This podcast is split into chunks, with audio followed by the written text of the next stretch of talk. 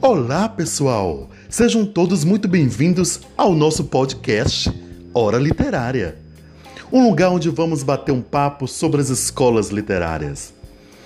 Este trabalho faz parte do programa de residência pedagógica da área de linguagem e suas tecnologias da Universidade Federal do Sul da Bahia, UFSB. Está aqui comigo a Ana Beatriz, a qual eu chamo de Bia, a Ulane, chamada por todas de Lani, e a pessoa que vos fala, Anailton.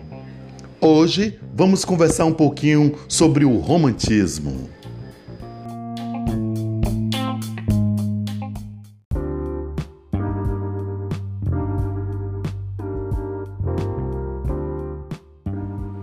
Mas afinal de contas, o que foi o romantismo? Você já ouviu falar? Tem alguma ideia? Vem descobrir com a gente. Vai lá, Ulane, conta pra gente o que foi o romantismo.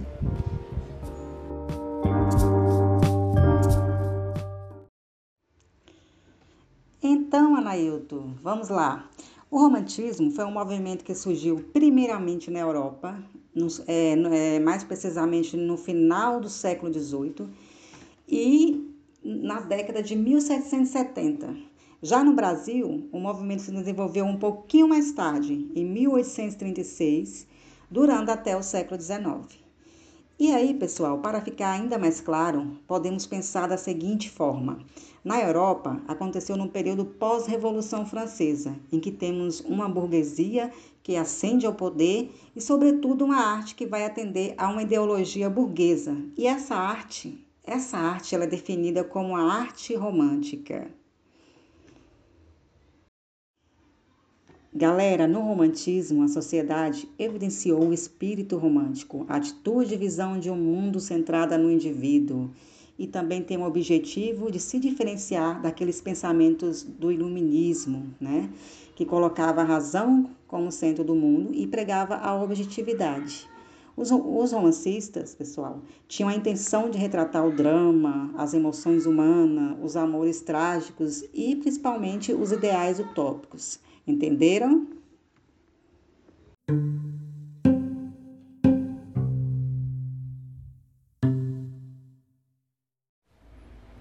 Nossa, Ulane, que legal!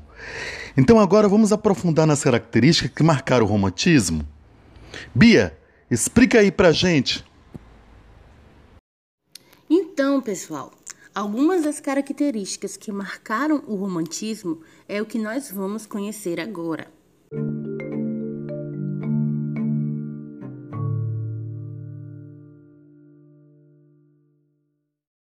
A primeira delas foi o individualismo, onde os autores consideravam que eles e os seus sentimentos estavam no centro do universo. Ou seja, pessoal, levava-se muito em conta o indivíduo e o que é particular e íntimo de cada um.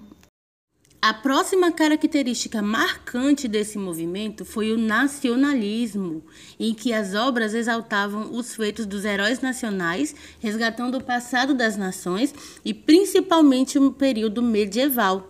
Também é comum a valorização da pátria. Vocês estão entendendo, pessoal? Vamos continuar aqui, hein? O próximo ponto é a valorização da natureza. O autor romântico é fascinado pela natureza. Ele descreve as paisagens exóticas e usa também essa característica para exaltar sua nação.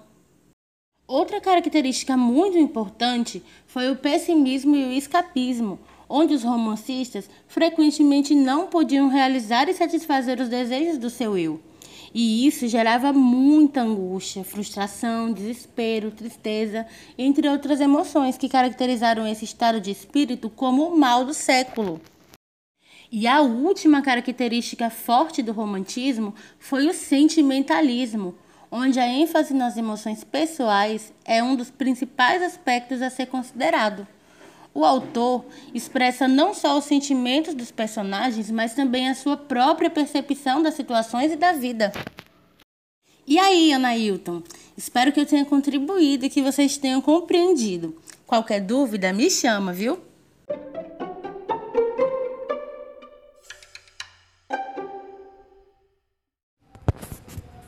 Obrigado, Bia. Conseguimos entender tudinho. Pessoal, vocês estão gostando do romantismo? Estão aprendendo alguma coisa? Então agora vamos conversar um pouquinho sobre as gerações do romantismo. Vem comigo!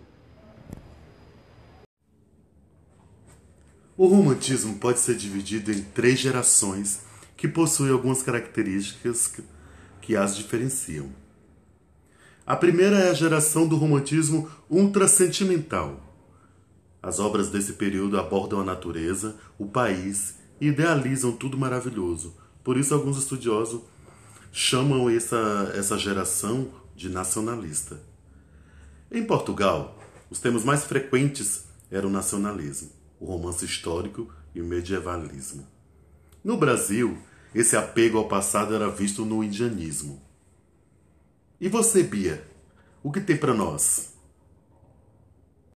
Pois é, Anailton.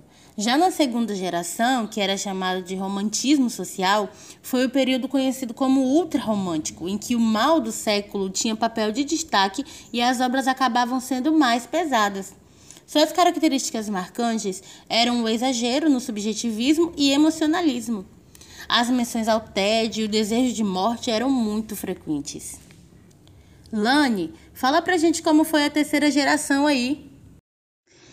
Sabe, Bia, finalizando com essa terceira e última geração, podemos dizer né, que ela foi chamada de romantismo nacionalista, né, sendo um período onde os escritores quebraram regras da literatura. Os poemas começaram a ser escritos de maneira diferente, né? E na prosa começaram a aparecer palavras que antes não eram usadas, não eram vistas na literatura, ou seja, palavras usadas de uma linguagem mais coloquial, uma linguagem popular, é, uma linguagem falada pelo povo.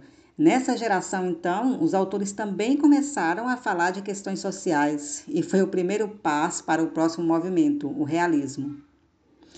Espero que vocês tenham gostado, pessoal, e para se despedir, com vocês, o meu colega Nailton.